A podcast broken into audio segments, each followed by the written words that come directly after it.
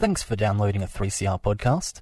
three C R is an independent community radio station based in Melbourne, Australia. We need your financial support to keep going. Go to w w w dot three c r dot org dot a u for more information and to donate online. Now stay tuned for your three C R podcast. And a very warm welcome back to Solidarity Breakfast. A left response to the major developments in capitalism. What they trade in is not wheat. They trade in famine. A little dose of revolutionary optimism. I think it's really important to sort of express solidarity globally. It really is a deal by corporations, for corporations. The union forever defending our rights. Down with the black leg. If you think the A B C's left wing, don't listen to this program. Solidarity Breakfast, seven thirty to nine a m Saturdays, three C R eight fifty-five a m, streaming and three C R digital, podcast or audio on demand. And of course, the website, solidarity breakfast dot org dot a u. Solidarity forever!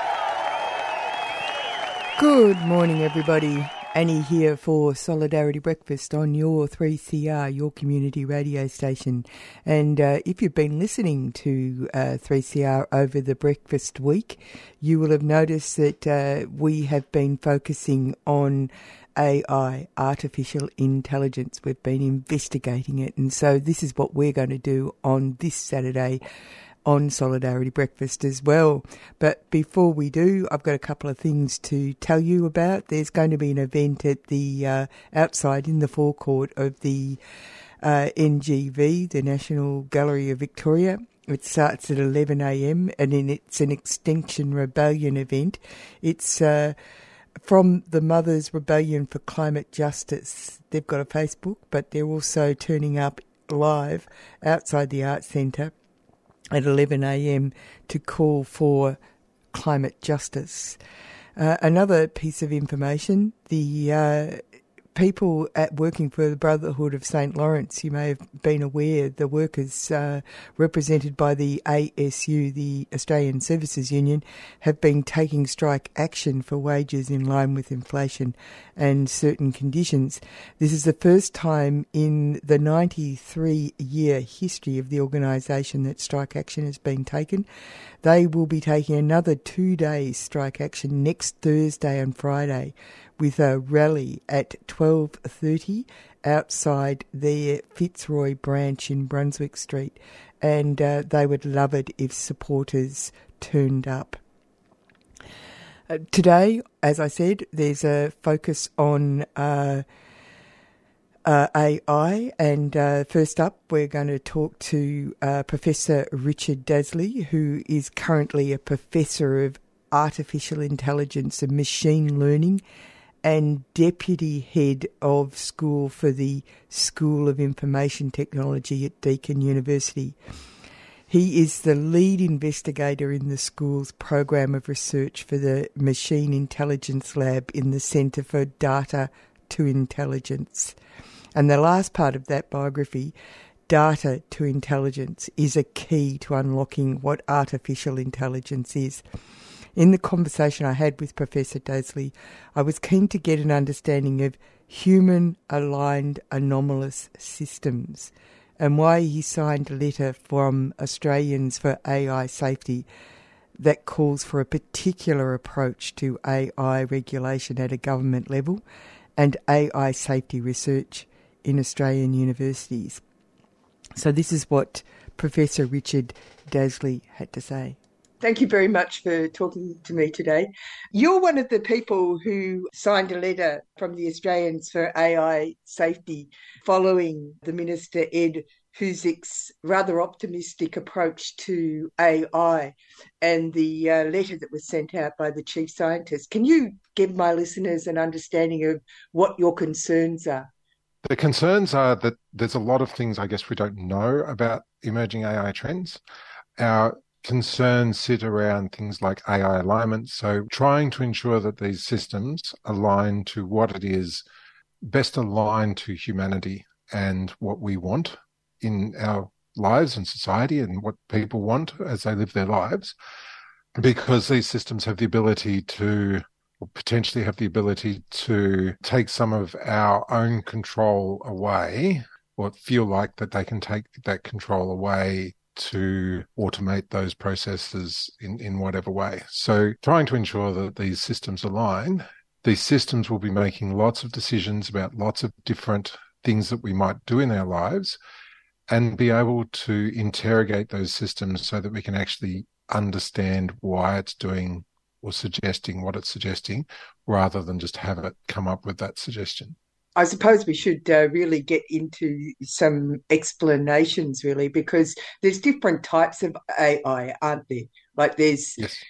you know, there's this the narrow A I that deals with specific actions, while then there's general A I, and that's not the same thing at all.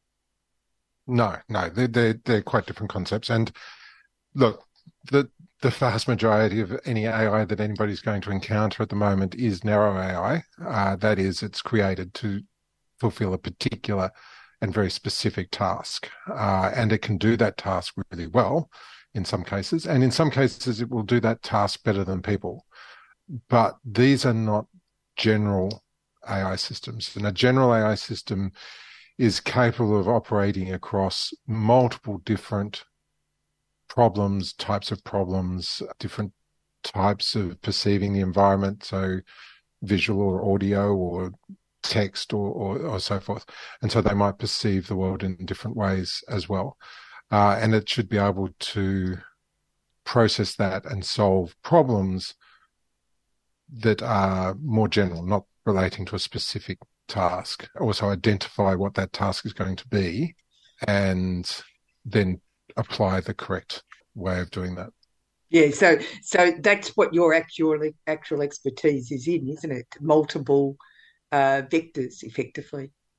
Um, so my, my area is um, in what's called multi-objective, which is not, it, it is still narrow A I in the sense that it's dealing with applying, solving one particular task generally, but it considers that that task has multiple issues that we might want to consider. So when you hop in the car, you might say, I want to get to my destination as fast as possible, but that doesn't mean I want to take risks with my life or pedestrians' lives. So there's these ulterior things that we don't actually specify, but if it was to break them, we wouldn't be happy. So they're almost unwritten rules in the background that we might also have. And so this is where the alignment comes in. We want to make sure that even though the person may not have actually said this is a requirement, it should realize that there are the requirements that it needs to at least consider and, and mitigate damage in those things. And that's an intriguing concept, isn't it? Human alignment problem. Yes. Yes. Yeah. So, so the human alignment problem is humans don't specify well uh, what it is we want. We we might specify the very specific thing we want, uh, and we think we're clear about that, but we don't necessarily specify all the things we don't want, and that can confuse an A I. So. Bit like Aladdin, isn't it? I mean, all those fairy tales where they say you've yes. got ten wishes. Yes, and look, there's even a, a clip from this from I think it's Fantasia where Mickey Mouse casts a spell or something, and then it gets out of hand because it's not actually what it wanted. Magician's Apprentice with the uh, yes, that's the one. The sweeping brooms. Yes, that's the one. And that's sort of the the classic thing. We say we want this, but that's not actually what we want. We've got these hidden hidden things we want. And another example that, a more real-world example that I've sometimes used is capitalism. Capitalism is very much focused on, it's got this objective, which is to try and make money. Uh, what we don't consider is that there simply making money doesn't necessarily align to everything that people might want. And we've seen through history that there's been lots of cases where um, capitalism or pure capitalism causes problems, and so people have to start creating rules to try and stop that. So whether or not that's slavery or corporate greed or monopolies or, or whatever the different um, situation is, we've had governments come up with legislation that tries to prevent capitalists from doing particular things. And the reason is because what those companies were doing was not aligned to what society wants. Yeah. And yeah, we've, I... we've ended up with this massive library of um, law, and people become specialists in law, specifically in corporation law. And I expect we need something similar in an A I sense, that we need to have a body of law that constrains what A I potentially can do, or ensures that that A I is operating in a way that agrees with what society values and yeah. what we want. I mean, I, I found it interesting to when I was looking up about being precise about what I, A I is, that it's actually, uh, as is described in that rather interesting group that you're part of, which is the Future of Life Institute. Um, mm-hmm. A I uh, is about intelligence, but it's not about feelings. Um, no, which, definitely which not about feelings. Feelings, yeah.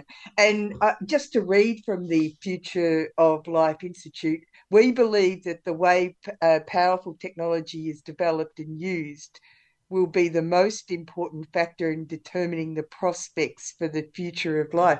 I mean, that's a huge statement, isn't it? It is. It is. And it's entirely correct uh, in that decisions about how we're going to live are going to be directly affected, and already is, by A I.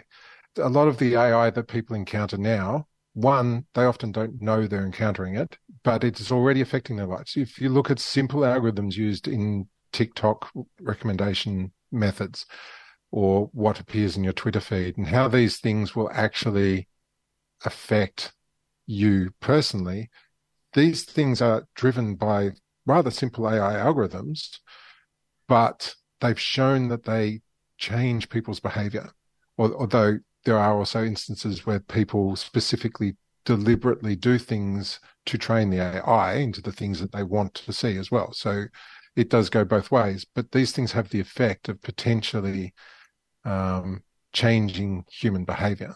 And oh, we yeah. want to make sure that either everybody agrees that it should be changing our behavior in a particular way — that's unlikely you get any agreement on that. And I think this is where these algorithms, that they're not necessarily designed to change our behavior. So TikTok recommendation algorithms are not designed to change people's behavior necessarily. They're designed to simply maximize clicks, which is a change of behavior, but they just want to... They're amplifying the um, commercial imperative. That's what they're doing. That's right. That's yeah. right. And that's what all of these methods have been about for, for years, is to try and increase that that commercial imperative. It's just that that's been done with with data mining and A I now. Um, That's right. To some and, extent, and, it's been done for a while. Yeah, yeah, but it, but it's important because, like you say, I mean, it, it, those really irritating things where they decide what ad you're going to get and all those kind of things, down to the point where they know exactly what kind of... Like, I bought a pair of shoes and hmm. now I'm getting um, uh, Puma ads, you know what I mean? Yes. That sort of thing. Uh, and... Um, I mean, I didn't ask for it. No, no. Um, but anyway, by the by. Ho- hopefully, um, one day they'll get they'll they'll get smarter and um, go, well, you've already bought the pair of shoes, but now you need the, the matching pair of socks. So yeah, yeah, well, that's exactly right. That's exactly yeah. right. Like you say, they don't actually, they're not intended necessarily to change people's uh, decision-making processes, but in some cases they are. Like, there's a, an erosion of democratic processes potentially, aren't there?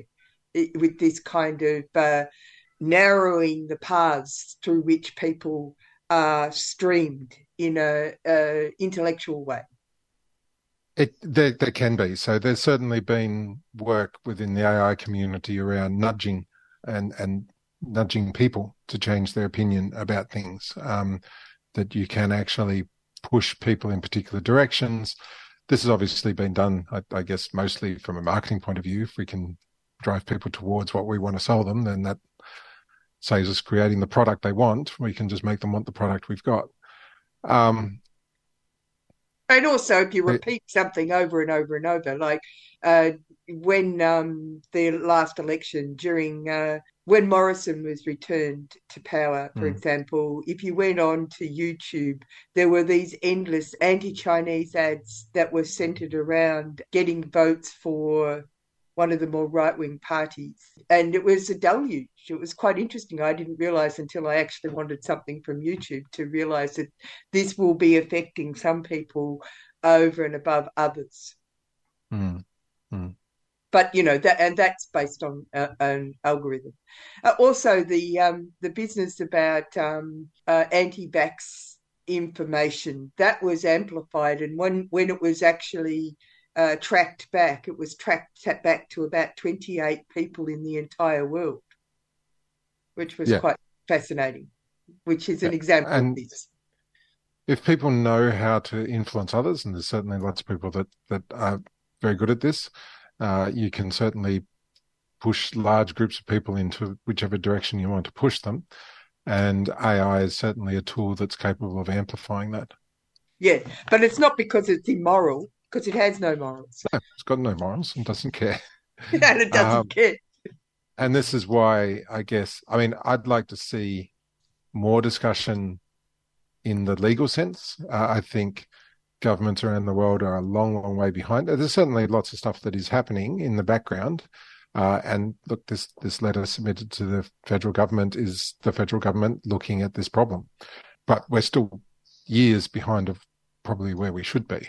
The field is moving very quickly in the way that it affects things. And generative A I methods now, the, the text generation and so forth is going to have an effect on a number of different areas, I guess, and yet we still have no legislation or rules around how these things are rolled out. Well, that's interesting because, you know, the generative A I uh, has led to this whole discussion about how uh, originally it was believed that A I was going to affect blue-collar workers, but of course generative A I is a direct attack on the work of uh, white-collar workers, isn't it? Yes. Yeah. Yeah. And I mean, I've always been a little fascinated with a lot of conversations around things like creative areas and so forth, as well as uh, creative areas will be safe from A I. And I mean, there's been work as early as the eighties, which showed that these systems could create pieces of art that people couldn't even tell were A I generated. So there's certainly no reason why it can't generate creative and original pieces of art. You know, but that, that begs the question, of course, what's the point? I mean, it always well, begs it, the question, what's the point? For me at home to have a painting done and big painting done and put on my wall, it was going to cost me eight thousand dollars to have someone do it, but I might be able to have an A I generate it for and have it printed up for a much cheaper price, and then I get a piece of art on my wall. No, yeah. I don't need to tell anyone it's A I generated in my house. Yeah, and yeah. sure, for the, for the people in the in the in the museum, it's uh, they don't want it. But in my house, I don't necessarily may not care who the artist was. I just want something on my wall. Well, that's funny. You should say that because I've got a printmaker a sister who says that uh, when she was talking to someone about this, when they build a building and they need to fill it up, they only want uh, pictures of a particular dimension. They're not too. They don't yeah. really care about what's in the picture. As long as it's the right dimension. Yeah. Yeah. Well, right. We wanted something for our wall and we went, well, this is the colour scheme of the room, so we want something with this list of colours. We have a very specific list of colours. Didn't care what the painting was a painting of. It just had to have these colours. So yeah, that's right. Now, let's get to um, the business of uh, what you think are important uh, in this letter. I mean, originally it was about recognise the risk because Ed Hughes was actually implying that people were just scaremongering when it came, comes to requiring a framework. The impression Look, was... Look, there certainly is scaremongering, um, and but that doesn't mean there isn't requirement of a framework. Um, so there's been a few letters sent out, and there was one, I think, OpenAI C E O and some others that did appear to be more scaremongering than anything else. Um, and I don't think scaremongering is constructive um, in the sense that, from my viewpoint, we're not going to have an iRobot apocalypse type thing occur. But where there is a risk, there is still a risk that an A I system that is built to fulfill a particular function but has access to more areas of the world than necessarily required for that can potentially, in achieving that, have a much wider impact than what we expect. Some people certainly express some concern, well, if this is in our um, uh, weapon systems, it could actually create conflicts and so forth. And I agree, that's where you've still got potential risks. There's actually an interesting little short movie film released by Future of Life Institute, which tries to show how human-in-the-loop A I is actually still a problem. So one of the big things in research at the moment for the last few years has been this human, what's called human in the loop, which is the A I works out what the right thing to do is, but it doesn't press the final button to make it happen. And it instead presents that to a user and says, hey, this is what I think you should do in this situation, and provides the button for the person to agree or disagree with doing that. So the human's there, and the human makes the final decision, but it's highly dependent on whether or not the human has the information required to be able to make that decision. The A I might be pulling together a huge amount of sources of information in making that recommendation. We don't have methods to adequately explain why it's recommending the recommendation and know that it's providing that explanation in a truthful and honest representation of that information, and that we know that that information isn't biased in any way, then we can make a decision. But actually, the, the systems that actually allow us to provide all of those details aren't really there. Mm. A neural network that analyzes a whole bunch of data is impossible even for an expert to understand why it's made the decision. We actually need to develop the techniques to to do this. And that's sort of been one of the thrusts over the last few years, is to, to try and develop these methods that allow the system to explain or be more transparent with why it's making the decisions. But I think there's a long way to go. It's still quite a difficult problem. The person still needs to be an expert with, within those areas that those explanations are coming from.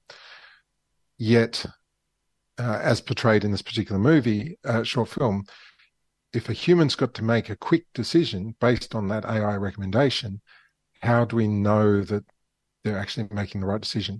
People will tend to just agree with a system that gives them the right decision. And there's been experiments done on this.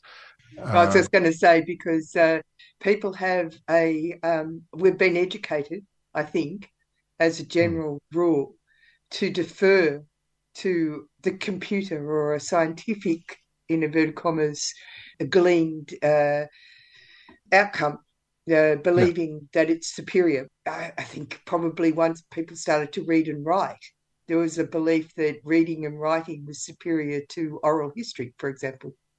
Do you yes. know? Mm. Yeah. Uh, a technology um, has that kind of glamour.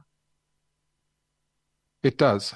And um, in some instances, it's it's quite possibly correct. It's in, in lots of cases, it is summing together the best solution for the question that's been asked. The question is, is was that the right question to ask it? Is it providing a recommendation on the right thing that we actually want to know? And is it considering all the other objectives that we forgot to tell it were important and the possible consequences of that decision? So an A I system is not necessarily going to be able to take into uh, consideration the consequences, what it could if it's been programmed for that. And this is why the systems need to be developed to ensure that, for instance, it understands the consequence of a particular recommendation if that recommendation is followed. It if, should be a tool. It shouldn't be the end. That's what you're yes. saying. It should be a tool. Yeah, that's right. Yeah. We've seen this with A I systems in the stock market. Mm. An A I system in the stock market might go, well, the best thing for me to do at this point is to buy or to sell because of these parameters.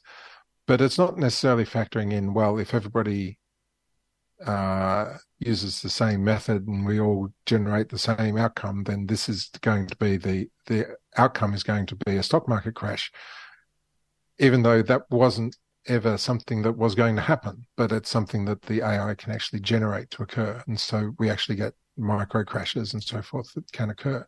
And so people have to start writing in systems that find these potential things occurring beforehand and kind of manually stop it from happening.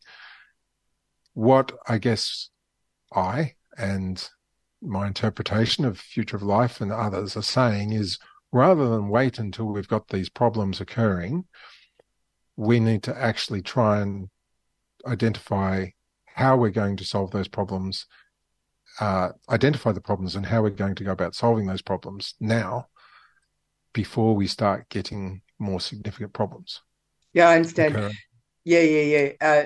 Uh, understand its limitations. Um, I was really interested in the uh, thing about the um, uh, it, the black box, what's happening in um, uh, Singapore, uh, how it's got a government uh, investigation into uh, creating a uh, interrogation um, of logarithms, um, so that there was a creation of uh, a, a, an environment of transparency.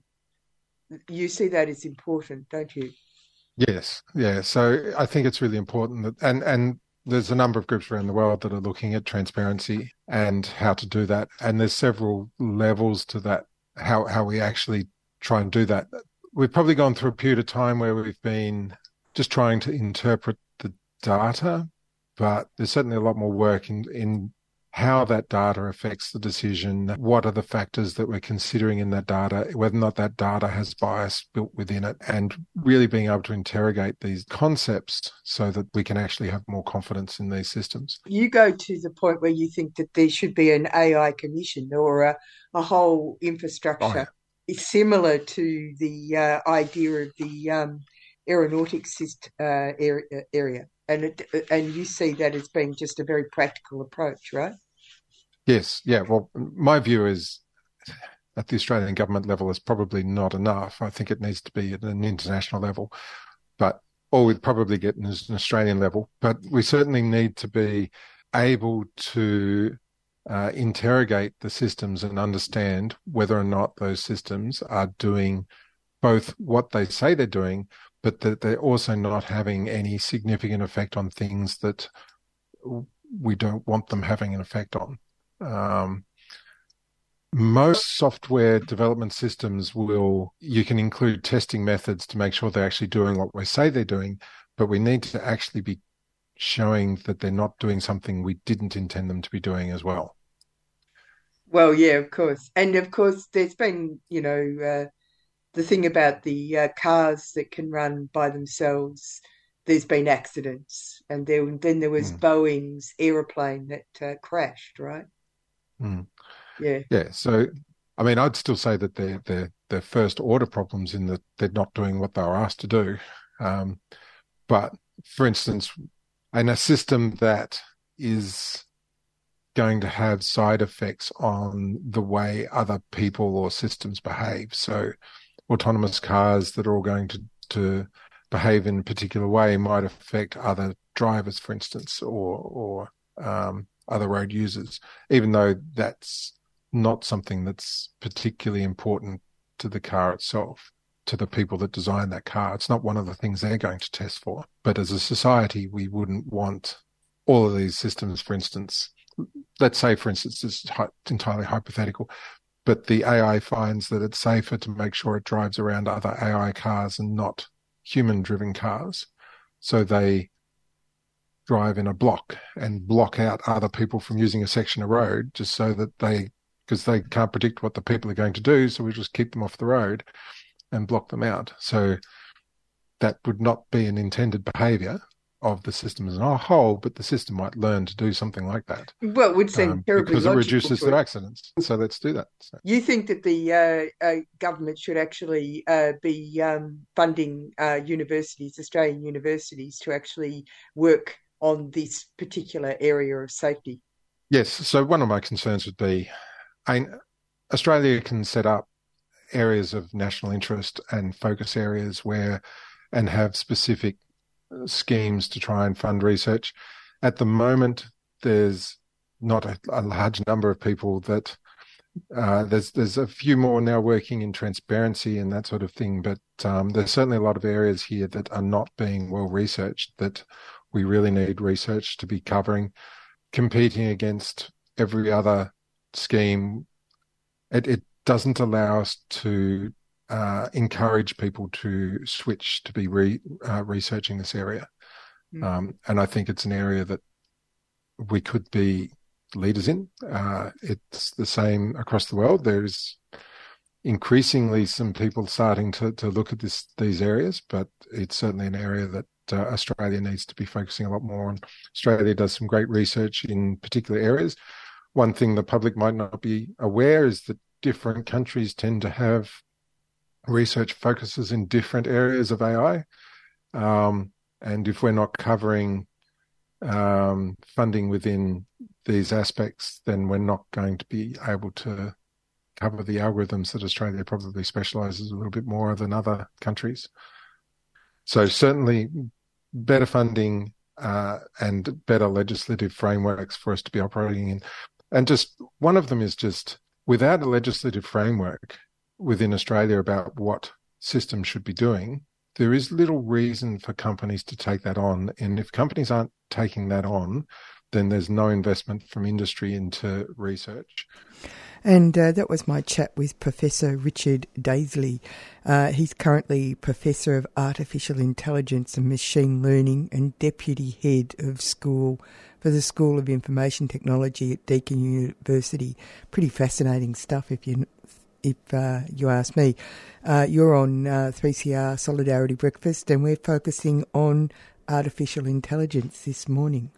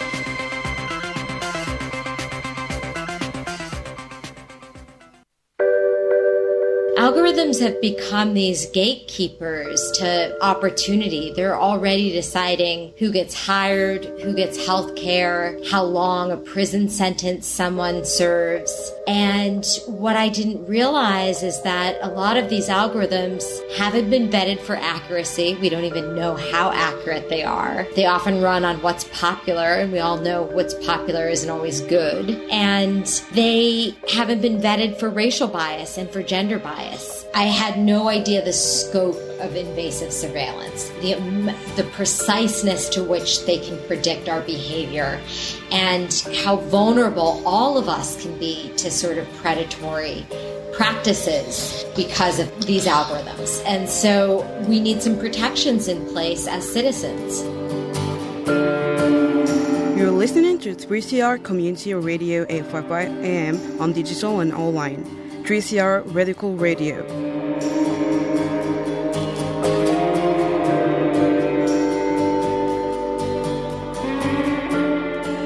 So if we move on from Professor Richard Dazeley's impressions of what's going on in the development of A I and a very scientific approach and uh, a clear understanding of the limits, we now see that there's applications uh, in the hands of, or as was succinctly put yesterday by my colleague on uh, Green Left Breakfast, uh, that uh, uh, A I is uh, constantly being used by capitalist forces to control people and to uh, reduce people's uh, working conditions and pay.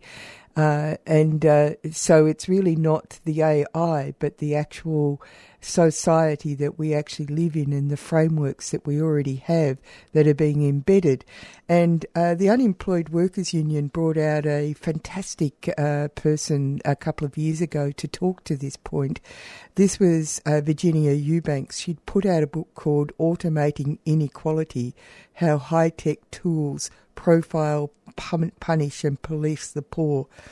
Uh, and uh, it's an amazing uh, book, but she's an amazing speaker. And uh, this is uh, how uh, um, it's not A I that's doing this. It's a tool that's in the hands of an, uh, a, a society that embeds its own inequality. And then she's talking about America, but of course many of the ideas were imported and have been imported here. And of course, who can forget Robodebt? I did a, um, more than one hundred five interviews over seven years uh, for this book.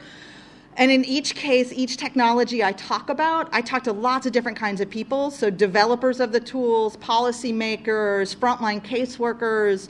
But in each story, I started with folks who are most directly affected by the tools, folks who are looking for public assistance, who are involved in the child welfare system, who are unhoused or homeless. And it's too rare that we hear the voices of people who are actually directly affected, particularly when we talk about these new technologies. Uh, I'm here uh, to talk about uh, what I describe in the book as a digital poorhouse, which is a sort of invisible institution that's made up of decision-making algorithms, automated eligibility processes, and statistical models, particularly predictive models, in the U S social service programs. So I want to talk today about how the rise of this invisible institution is sunk into the policy history of the United States, um, and how it responds and recreates specifically a narrative of austerity.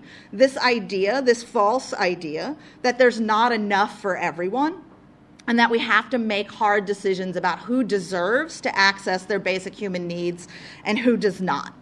So we often talk about the kinds of tools that I write about in the book as disruptors, um, but they're really more evolution than revolution, and their, their roots go very, very deep in U S history, um, and specifically to a moment um, in the early eighteen hundreds um, where we decided to sort of invent a new technology for managing poverty, which was, in the U S context, the county poorhouse. But I think it's really important that we contextualize these tools that get talked about as if they sort of appeared from nowhere, like the monolith in two thousand one, A Space Odyssey. Their roots are really deep in our uh, respective histories. So I'm just going to talk about one of these historical moments briefly, which is in eighteen nineteen, we had a really horrible um, economic depression in the United States, one that was accompanied by a lot of organizing by poor and working class people uh, for their rights and their survival. And this, of course, made economic elites really, really nervous. Um, they did what economic elites always do when they get really nervous, and they commissioned a whole bunch of studies. Um, and so the studies, yeah, that, that line never gets a laugh in academic talks, by the way, just... So they frame the question behind all these uh, studies. What's the real problem during this catastrophic economic recession? Is it poverty? Is it lack of access to resources? Or is it what they called at the time pauperism, which was dependence on public benefits? So how do you think the surveys, the studies came back? Was it actual poverty or was it pauper, pauperism? Yes, you're very smart people. Um, this is exactly what the studies came back and said. The problem is when we're too generous, allowing people not to starve through this economic depression, they become dependent on public benefits, they lose their work ethic, they have a bunch of babies and get drunk. So they invented this new technology, technology, honestly, that was imported from England, which was our version of the workhouse. Uh, it's called the county poorhouse. And this was basically a brick-and-mortar institution for um, more or less incarcerating people who asked for support from public funds. So they were strictly voluntary in the sense that homeless shelters are strictly voluntary, although you could be sentenced to the poorhouse for crimes like vagrancy, having nowhere to live, begging, asking for help, or prostitution, which at the time meant having sex while not being married. Um, so you could get sentenced to the poorhouse, but for folks who volu- voluntarily entered, it was not an easy decision. It was eighteen nineteen, so not everybody had these rights, but if you had the right to vote and hold office, you had to give it up in order to enter the poorhouse. You couldn't marry when you were in the poorhouse. You were often separated from your children because it was understood that poor and working class children could be redeemed um, by having more contact with richer families, and by contact they generally meant Uh, labor uh, as domestic or agricultural workers. And some of these institutions, one of the most notorious being Tewkesbury in Massachusetts, had death rates as high as thirty percent a year. Basically, a third of people entering died every year. So the reason that I use this as sort of the origin story I tell about the digital poorhouse is because it's a moment that the United States made two really important decisions. The first was that the, the first and most important thing our social service system could do is a kind of moral diagnosis, deciding who deserves help and who doesn't, who's deserving and who is undeserving, rather than, say, building a system that created a universal floor under everyone. And the second thing we decided at that moment was that it was acceptable and appropriate to ask people to give up one of their basic human rights for another. Right? So their right to their children or their right to vote for their right to things like food and shelter. And this is what I think of as sort of the deep social programming that underlies the new tools that we're seeing in social services. It, for the sort of techies in the in the room, that would be the legacy program programming on which the rest of the tool is built. I want us to think a little bit together today about this political moment, about why these specific tools have become popular at this precise time. And I think there's three reasons for that. Um, the first is these new tools rationalize and recreate a politics of austerity, the idea that there's not enough for everyone. Second, they purport to address bias in these systems, but in fact, they often hide or displace the bias to a new place.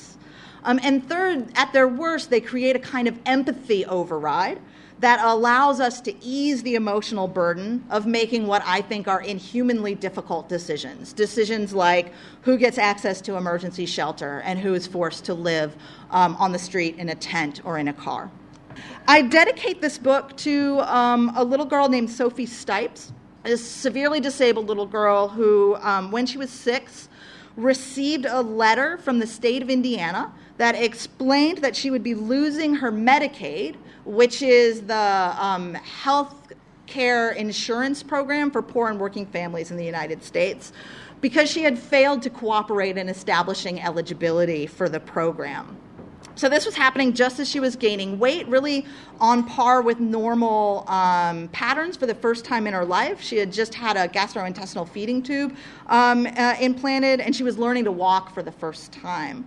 Um, so her family was caught up in an attempt by the state of Indiana to um, uh, automate and modernize um, and privatize all of the eligibility functions for the state's welfare program. So that's Medicaid, that uh, health insurance program I was talking about, cash assistance, with, which in the U S is called TANF, and food stamps, uh, a program's now called SNAP, but at the time was called food stamps. So in two thousand six, Um, the governor of the state at the time, Mitch Daniels, signed what was eventually a one point three four billion dollars with a B, billion dollar contract with a consortium of companies, including I B M and Affiliated Computer Services, or A C S, now owned by Xerox, to create a system that basically replaced the work of local county caseworkers with online forums and regional call centers. And what that looked like from a caseworker's point of view was, in the past, they had been responsible for a docket of families, or a caseload, um, which were individuals and families that they often developed relationships with over time and helped them navigate the really difficult, complex, and punitive social service system. Instead, they were now moved to regionalized call centers, often hundreds of miles away from where they lived, um, and responded, rather than um, to a docket of families, to a, sort of a list of tasks that dropped into their electronic workflow management system. So for caseworkers, this felt very much like um, they were not able to develop relationships with people over time, because every call just went to the next available worker. Um, it felt like their local knowledge was no longer useful, so they could say, like, well, it looks like you're not going to be eligible for food stamps, but they couldn't then say, but there's a food pantry in your town, it's open Tuesday nights. So they felt like it really changed the nature of their job. From applicants' point of view, it felt like if anything went wrong in this process, because it was so difficult to talk to the same person more than once, that basically all the responsibility for finding out what had gone wrong and fixing it fell on families themselves, which are some of the most vulnerable families in the state. Um, and the result was a million benefits denials in the first three years of the experiment. It was a fifty-four percent increase from the three years before the experiment, and almost all of them were denied for this catch-all reason that was in Sophie Stipes' letter: failure to cooperate in establishing eligibility. The second tool I want to talk about today is a tool called the Allegheny Family Screening Tool, the A F S T. Um, and the Allegheny Family Screening Tool is a statistical model that's supposed to be able to predict which children might be victims of abuse or neglect in the future in Allegheny County, which is the county where Pittsburgh is in Pennsylvania. So let me introduce you to a family. I want to introduce you to Angel um, and Patrick. Um, Angel Shepard and Patrick Greep. Um, so I met them at this sort of community hub where families gather to, like, share resources, connect with each other, do peer support, that kind of stuff. Um, and Angel and Patrick didn't stand out right away because their experience really was so average. Um, it was so characteristic of what I see as the routine, mundane indignities that are suffered by the white working class in the United States. So they've struggled with low-wage, dangerous work, poor quality public schools and predatory online education, poor health and community violence. Um, but through it all, they've been creative, involved parents. So I describe Patrick in the book as kind of a Buddhist ex-biker, right? So he's this enormous rectangle, like refrigerator-sized man um, who has like really elaborate facial hair, and he's really calm. He's like deeply calm. Um, and Angel and Patrick are caring for two young girls, or helping to care for two young girls, Angel's daughter, Harriet, and Patrick's daughter's daughter, Desiree. And the two girls are roughly the same age, so they bicker a lot, they fight a lot. So Angel and Patrick's solution for this is what they call the get-along shirt. And the get-along shirt is one of Patrick's like enormous button-down shirts. And they take both girls and they put them in the shirt, um, one arm through one armhole, one arm in the waist of the other girl, and they button the shirt back up.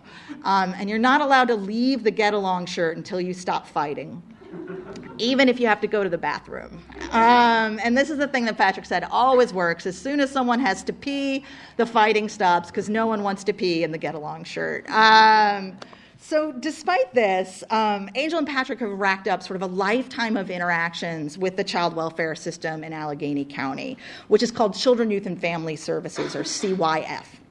So Patrick was investigated for medical neglect in the early two thousands um, because he was unable to afford his daughter Tabitha's um, uh, antibiotic prescription after a visit to the emergency room. So he brought her to the emergency room because she was sick. They prescribed antibiotics. He couldn't afford to fill the prescription. She got worse. He brought her back. The nurse said, "Oh, we saw you before. We know you didn't fill the prescription." And they reported them for child neglect, um, for medical neglect. Um, when Harriet, Angel's daughter, was five, someone phoned a string of reports to the county's child abuse and neglect hotline. So it's possible to be anonymous on these hotlines. So this sort of anonymous tipster explained that Harriet was running around the neighborhood unsupervised, that she was down the block teasing a dog, that she wasn't being properly clothed, fed, or bathed, that she wasn't getting needed medication. So for each call, an investigator from C Y F came out to the house, interviewed Harriet and Tabitha, Angel and Patrick, looked in all their cupboards and under all the beds, um, and requested access to the family's medical records. And then each time they found no evidence of maltreatment, so they closed the case.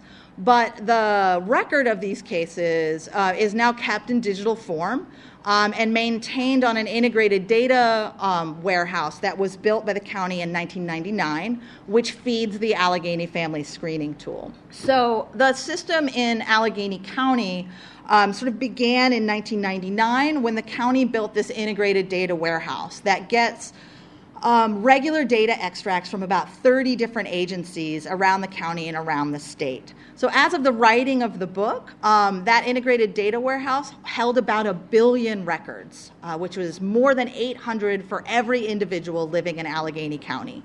But it doesn't actually collect data equally on everyone li- living in the county. In fact, the way that public services works in the U S, it really only collects information about poor and working families. So, um, for example, if you're struggling with um, an addiction or recovery issue and you're a professional middle-class family, you would go to your family doctor. That would be, they might refer you to addiction recovery. That would be covered by employer-provided private insurance, and that information would not go into this data, this database. If you're a poor and working class family, you'd rely on county services for that, those recovery services, and that data would go into the database. If you uh, are a professional middle class family and you need uh, just some like uh, respite in your parenting, you might get a nanny or pay for a babysitter, and you'll pay out of pocket. If you are a poor and working class person and you need daycare when you go to work, you're going to get that from a county-based uh, daycare provider, um, and that information will go into the database. So the parents that I spoke to about this system said that it felt like it confused parenting while poor with poor parenting. They were really concerned with what are known as false positives. So the this system that pulls variables from that data warehouse and runs an algorithm to create a risk score, parents, as you might imagine, were really concerned that it would predict harm where no harm was actually occurring. So that's a false positives problem. But I also spent a whole day sitting in the call center with intake screeners. They're the folks who get the calls from the county um, hotline, or who get reports reports from mandated reporters, and make this really difficult decision about which ones to screen in for full investigations and which ones to screen out. Keep the data, but not investigate right now. And call screeners were worried about the same problem, but from the opposite perspective. They were concerned about false negatives. Because the system has almost no data on professional middle-class families, they were concerned that the system would not be able to recognize the kind of ha- or predict the kind of harm that actually might be happening in professional middle-class families. So, for example, there's good data in the United States that um, uh, geographic isolation is correlated with maltreatment, but those folks won't end up in the data warehouse, so that kind of harm um, won't be recognized and they won't be able to predict it. Um, so one of the things that's interesting about this system is the designers of the system will say that one of the reasons they built it is to identify and intervene in racial disproportionality in the system. In the United States, forty-seven of fifty states pull Black, biracial, and Native American children out of their families and put them into foster care at rates that far exceed their proportion in the population. So that's known as racial disproportionality.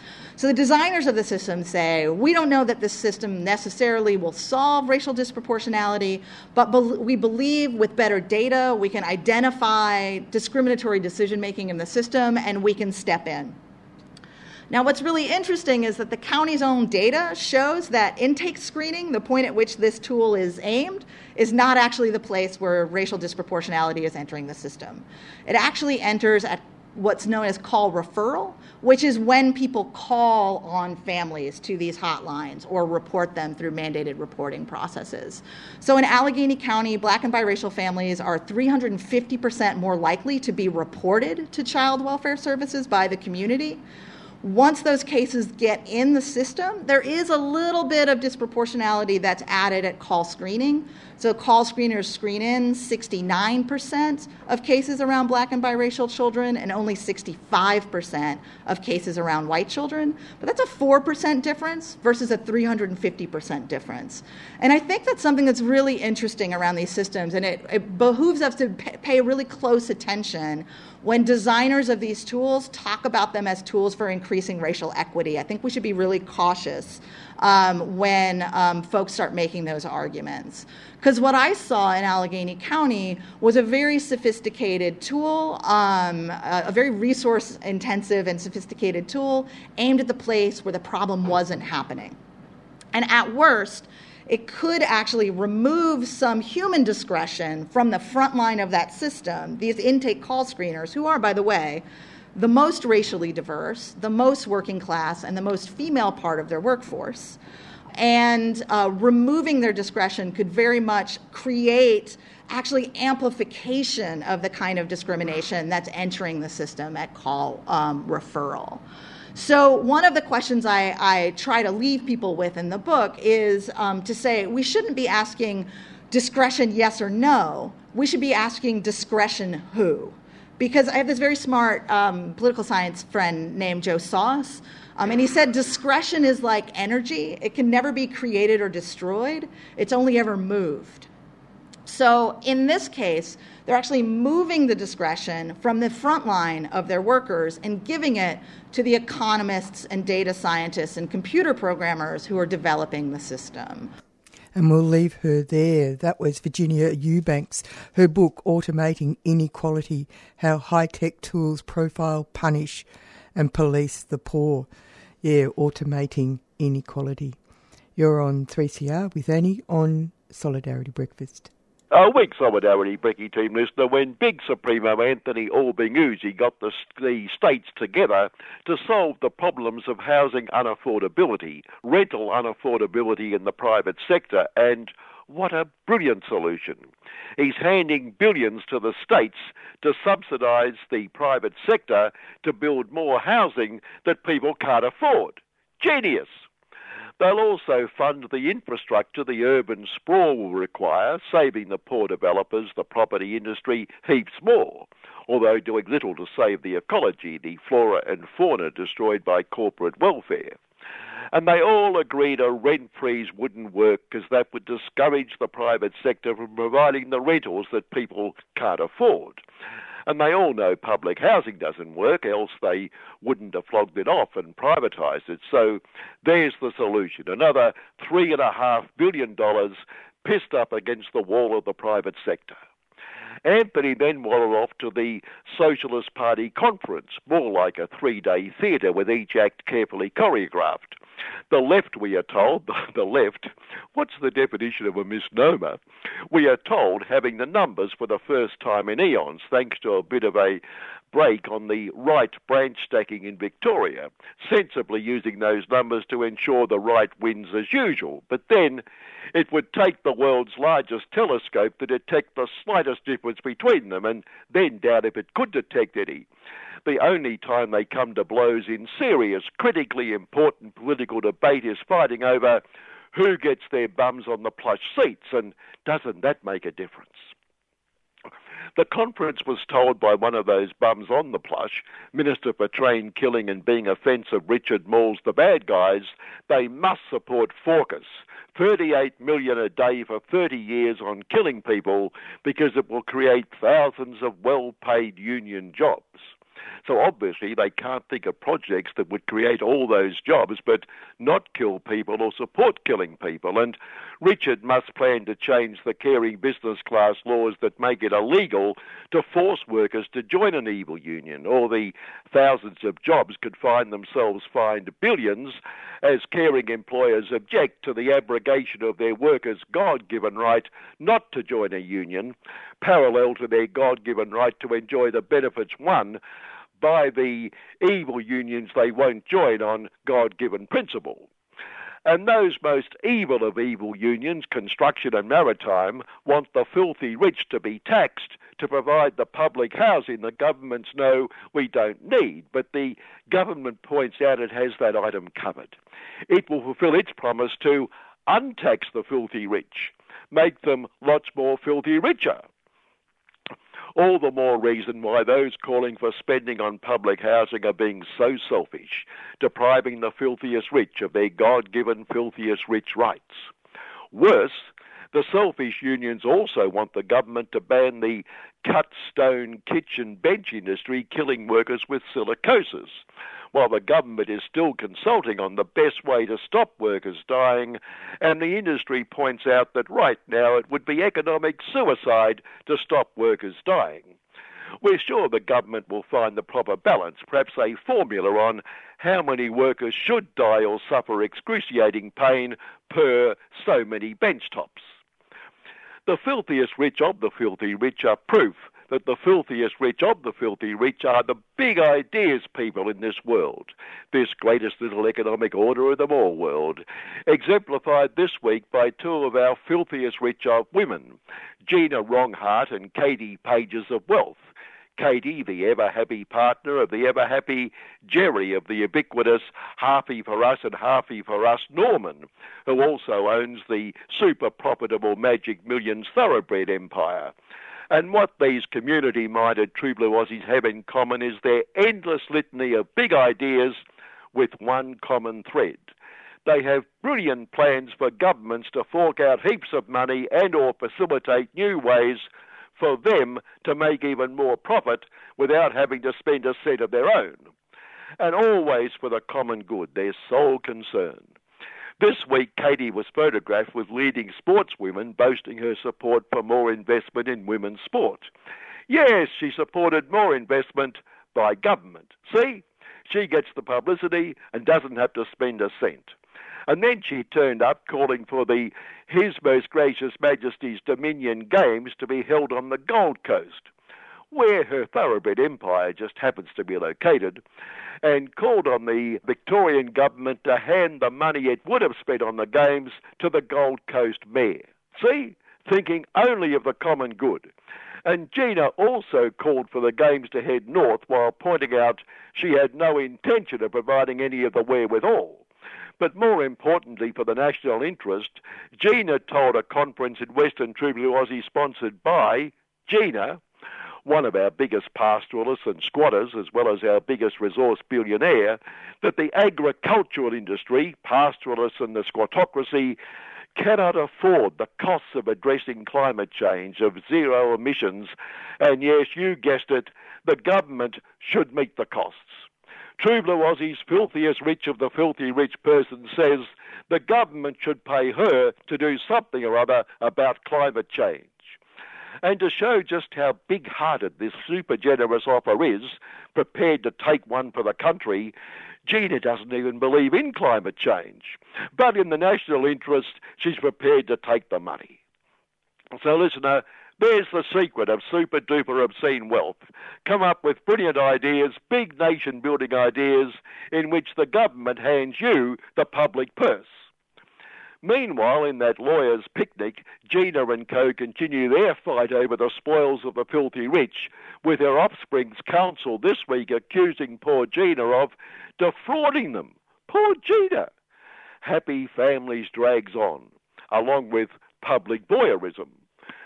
And another from the top of our filthiest rich of, Anthony Eura Pratt, is also into the honeypot. Anthony is so generous with other people's money, he's had his eyes on all that lovely, lovely workers' super for ages, throwing up exciting altruistic ideas on how the filthy rich can get their hands on it through it investing in the filthy rich. So altruistic, he's running full-page ads, jobs for True Blue Aussies. He's proud to sponsor the Super Fund Lending to Business Roundtable. Sir Anthony, a true knight of the round table, making a killing using workers' money to employ workers, using their own money to exploit themselves. The caring business class taking that money all the way to the bank without risking one cent of their own. Like toll road recipient of public largesse, Transfer Your Wealth Urban, announcing a new Supremo to take over in October, Michelle Jamalco the motorists, who proudly declared she wants to continue to deliver value to customers. Whatever that means. Customers. That's those poor captives handing their hard-earned to Transfer Your Wealth Urban to enjoy sitting in a traffic jam morning and night. Her appointment announced under a headline, Transfer Your Wealth Keeps On... Oh, no, we can't say that on air. No, no, no. Oh, no, sorry, we can. My mistake. Keeps on trucking.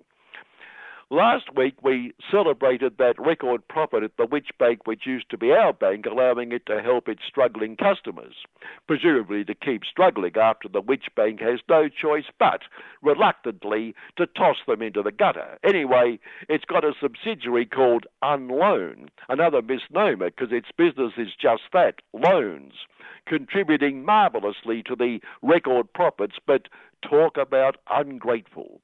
A worker it was good enough to provide with a job, a thirty-eight hour a week job, complained he was forced to work sixty hour weeks, seven days a week, perform multiple roles not in his job description, complained, failing to comprehend it's the nature of the job, and sensibly when he complained about all that, Unload had no option but to unpay him, sadly have to let him go. And what thanks? This selfish worker is suing for unfair dismissal. But to balance that distressing attack on Which Bank, which used to be, we mean how else is it going to go on making record profits, balance that, exciting news, listener, that irresistible ninety-two-year-old male sex symbol Lord Rupert of Wapping is in love again. Women just can't resist him, can they? Whooping it up on his luxury yacht with the latest smitten, lucky, lucky, many, many decades younger woman, a Russian scientist, the happy, happy couple last seen sailing off Corfu with two of Lord Rupert's offspring from his third, or was that his fourth or whatever, marriage, the Chinese woman he married to facilitate making money in China. I'm sure you're as excited as I am, listener, and on all our behalves, we wish the happy couple a wonderful, profitable future together. The last one, an arch-conservative radio shock jock with whom he would have had so much in common, he nonetheless called off the marriage at the last minute. The previous one, with whom he had gone down the aisle, he emailed to say it was all over. He's so lovable, isn't he? Well, to show just how much he cares for all of us, he, we started with the private sector solution to the private sector housing problems. Cares for all of us, Lord Rupert's Newsbury Limited is promoting Future Victoria Business Leaders Event. The keynote speaker, award-winning urban designer and a globally recognised expert in smart cities and social change. And to show what a boon this will be for all of us, it's sponsored by Lord Rupert's Whopping Sin, the Chamber of Profits, the Crook Casino, and builder developer John Holland Profits. So that's guaranteed to make a big difference. Interesting to know about Lord Rupert's idea of social change. Perhaps we could pass on a few of our ideas, a few of our thoughts on that. Finally, as all of the above sank into irrelevance, the recently deceased fighter for his cause, Harry Belafonte, sang, "Matilda, sing a little louder." But alas, they couldn't quite sing loudly enough. Good morning. Hi, I'm Ahmed from Fitzroy Primary School, and you're listening to Community Radio on three C R. And you're with Annie on Solidarity Breakfast, and we're coming to the end of the program, the program that's uh, been focusing on artificial intelligence, A I, as the breakfast shows across the week have been on three C R. And we're going to finish with a our, uh, overview, really. It's part of our uh, piece, um, a, a talk given by uh, Democrat Representative Jayapal um, in America. She was talking at a Trade Justice Education Fund event. It was uh, a Seattle town hall on digital trade. And uh, it gives you an idea um, about the state of affairs internationally regarding uh, big tech, uh, tech's move to try and uh, escape governmental uh regulation and what that will mean for everybody else, effectively, if it happens. And it's in the context of a thing called the Indo-Pacific Economic Framework, which we are part of, Australia. And it's uh, you'll notice that it's not a free trade deal. It's now a framework, a much deeper kind of uh, affair than just a trade deal. The uh, I P E F, Indo-Pacific Economic Framework, and even the Americans are scared of big tech. So this is what she's got to say. We were able to draw tremendous attention to the problems of monopoly power and big tech, and to build some momentum by passing a bipartisan suite of bills in the House Judiciary Committee, including my bill, the Ending Platform Monopolies Act, to break up corporations that are too big to care and too powerful to put people over profits. At this precise moment, when policymakers and the public are finally paying increased attention to the enormous role that big tech plays in our economy and in our society, different big tech interests want to internationally preempt the United States Congress's ability and other governments' ability to enact all sorts of measures addressing consumer privacy, data security, A I accountability, online discrimination, abuse of gig workers, and big tech monopolies killing smaller firms and abusing customers. Very proud, by the way, to have the bill to ban the government's use of facial recognition technology because of many of these issues that we're dealing with.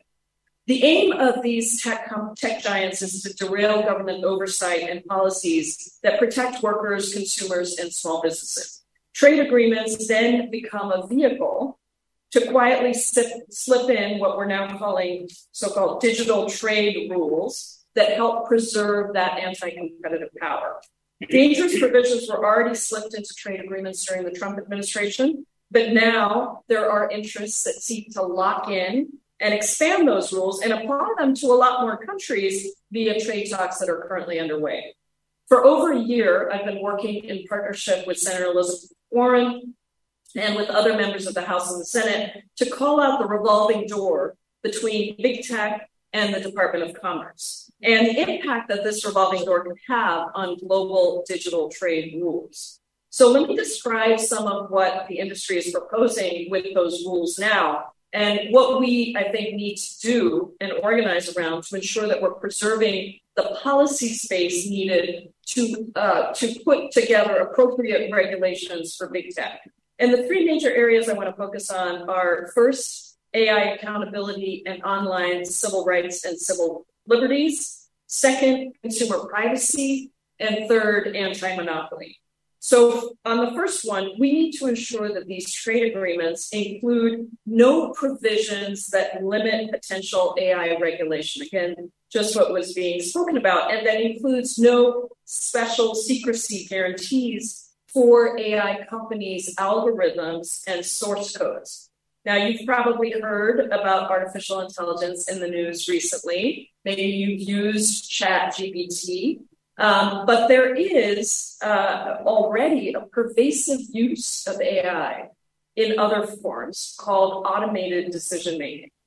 There are systems that are using algorithms and very large data sets to automate decisions around criminal prosecution, around sentencing and bail, around loans and housing, around healthcare services, job applications, wages, promotions, and more. I want to be clear that this is not anti-A I. A I can be incredibly helpful in a wide, wide range of areas, including scientific and medical research, environmental protection, and elsewhere. But recent experience has shown us that many of the algorithms that are used in A I and the huge data sets that they rely on actually replicate the very same forms of discrimination that we have been fighting against throughout society. Also, um, there's a question of what consumers know about when these algorithms are being used, because increasingly, consumers don't even know that the decisions that are being made that affect their health or their housing or any of these other services are done by an algorithm. And they have, those algorithms have enormous assumptions built in that actually end up undermining the quality of care as well as equal protection under the law. We've seen this happening. You heard one example of this. I want to point out another one that's being used. Another topic near and dear to my heart is around the privatization of Medicare that's happening and Medicare Advantage, private insurance companies that run Medicare Advantage using A I to kick seniors off of care that they uh, rightly deserve because Um, the algorithm has decided they can only stay in that care for ten days or twelve days or whatever the average number is. But also in hiring practices, as I said, criminal justice applications, search engines, face recognition, provision of public services, self-driving cars, you name it, A I is probably there. So we can't hide our heads in the sand and pretend that this transformation doesn't exist. We need to wrap our arms around Uh, how to regulate proper, properly, including around potential abuses that we may not even be able to predict sitting here in twenty twenty-three. At the same time, recognizing the real potential for good, for innovative research that can solve health problems or be used for global mapping or envi- environmental protection and much more. We also have to fight back against big tech interests that seek strict secrecy guarantees in our trade agreements that would impede governments from using the very tools that the A I experts worldwide recommend. Tools that are also promoted, by the way, in the White House's blueprint for an A I Bill of Rights. Things like pre-screening of A I and detailed documentation, which requires access to the detailed descriptions of algorithms and sometimes of the source code itself. This administration, the Biden administration's A I Bill of Rights and numerous pending bills in Congress propose to counter A I abuses related to illegal police surveillance or denial of employment or credit or housing or violations of antitrust and other fair market policies, hour and wage and hour violations, invasions of worker privacy and rights to organize unions, and online self-preferencing and other monopoly abuses. Much of this in the White House Bill of Rights, A I Bill of Rights, if not all of it, would be forbidden under the digital trade rules that industry wants. So big tech's demands to insert A I secrecy guarantees in our trade deals would endanger government regulation as well as the public's understanding of how their data is actually being utilized, how your data is being utilized. And there's really no justification for the secrecy because trade rules already require that governments keep firms' confidential business information secret, the information that's submitted to a government for a regulatory process. The special additional secrecy rules that big tech is demanding would just make it hard to regulate A I moving forward. We also need to monitor carefully another potentially dangerous element of the big tech digital trade agenda regarding data flows and the location of computing facilities. And I know this is, sounds very wonky, and some of this is as part of the challenge with getting the information out. But we need to rebalance these rules to protect our policy space around your privacy protection and data security. Obviously, a functioning internet requires the ability to transfer data, often across borders, but there are real concerns about authoritarian governments censoring platforms and pieces of information that they find inconvenient to their rule.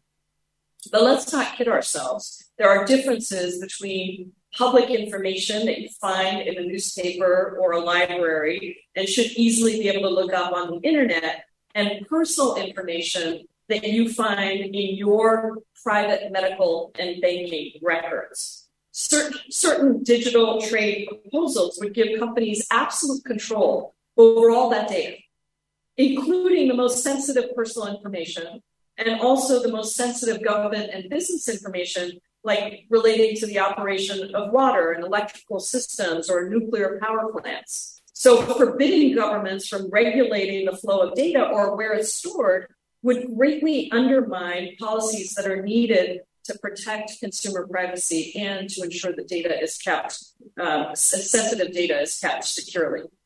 Not all agreements on data flows and storage are necessarily bad, but there are plenty of legitimate reasons why we shouldn't give big tech carte blanche over where our personal information is shipped, processed, and stored.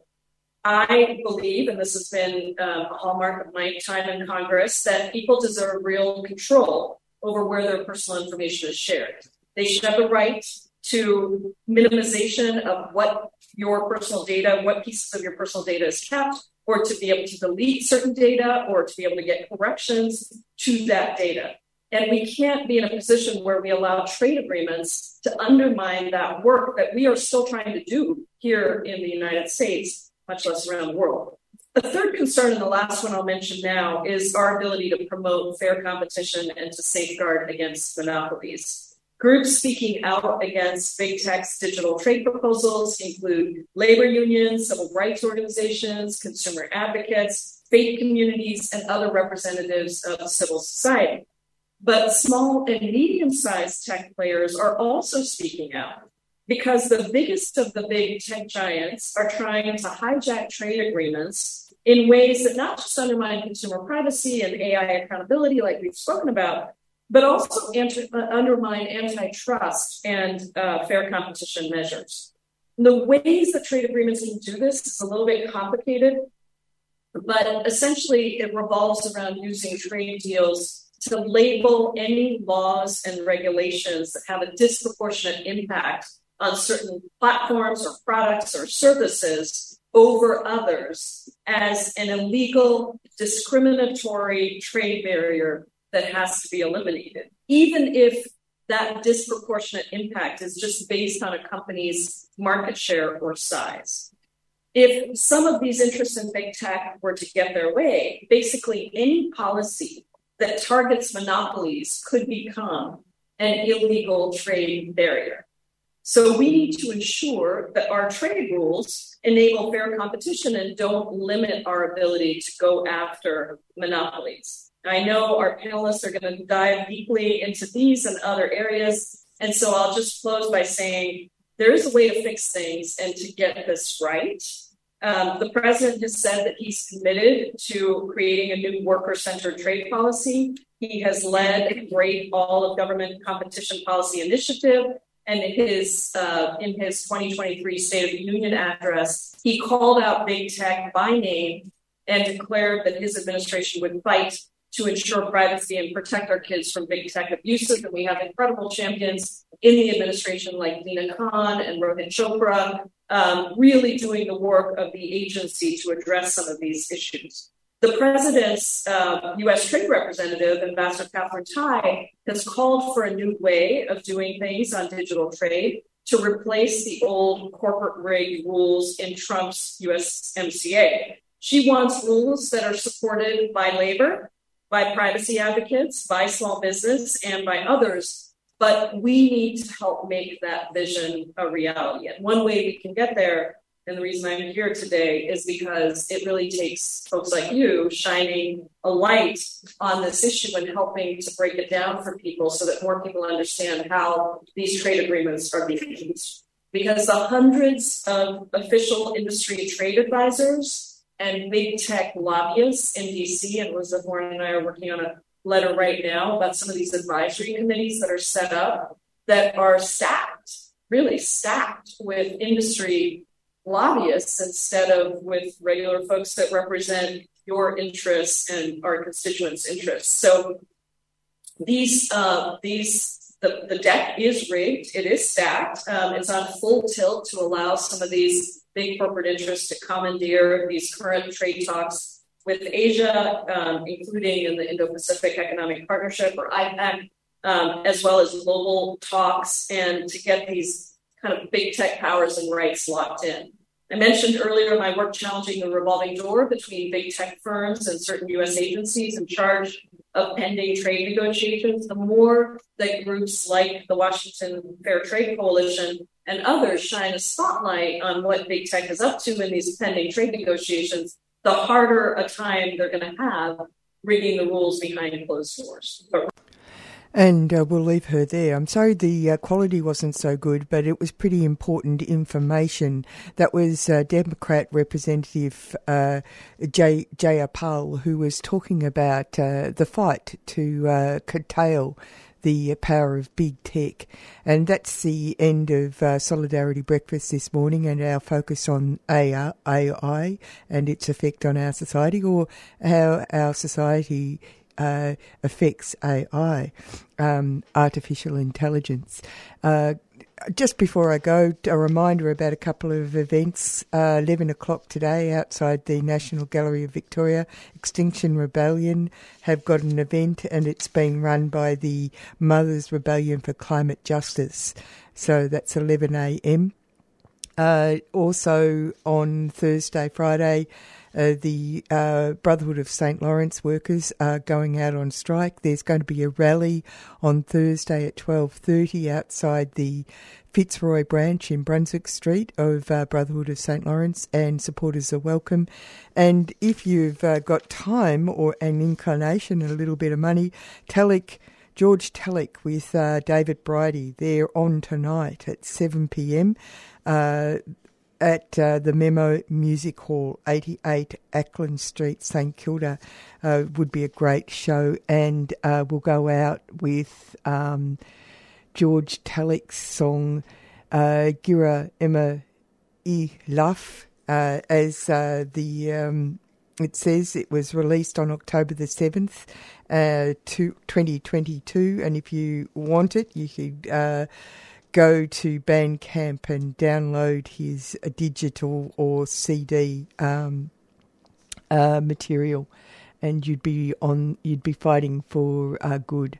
Uh, George Talic uh, will be going out with this song on uh, Solidarity Breakfast this morning. Coming up next is Asia Pacific Currents.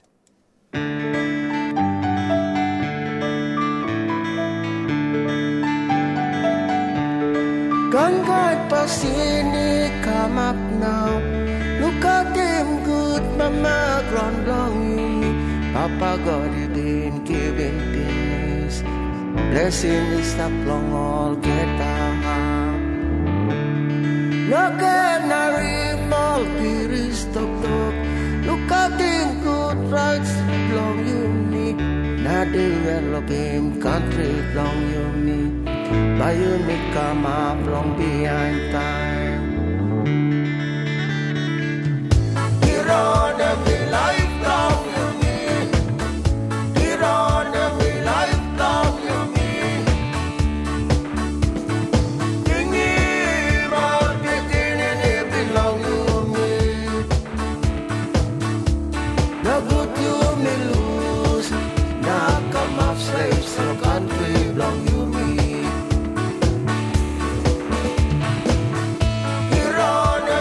Life from you, me, dear.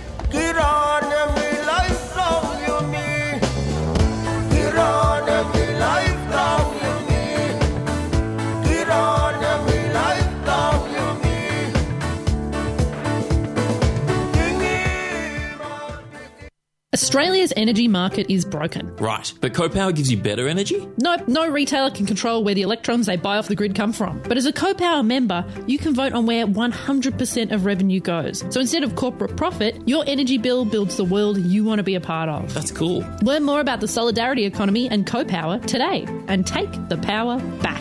Victorian Energy Fact Sheets and Basic... You've been listening to a three C R podcast produced in the studios of independent community radio station three C R in Melbourne, Australia. For more information, go to all the w s dot three c r dot org dot a u.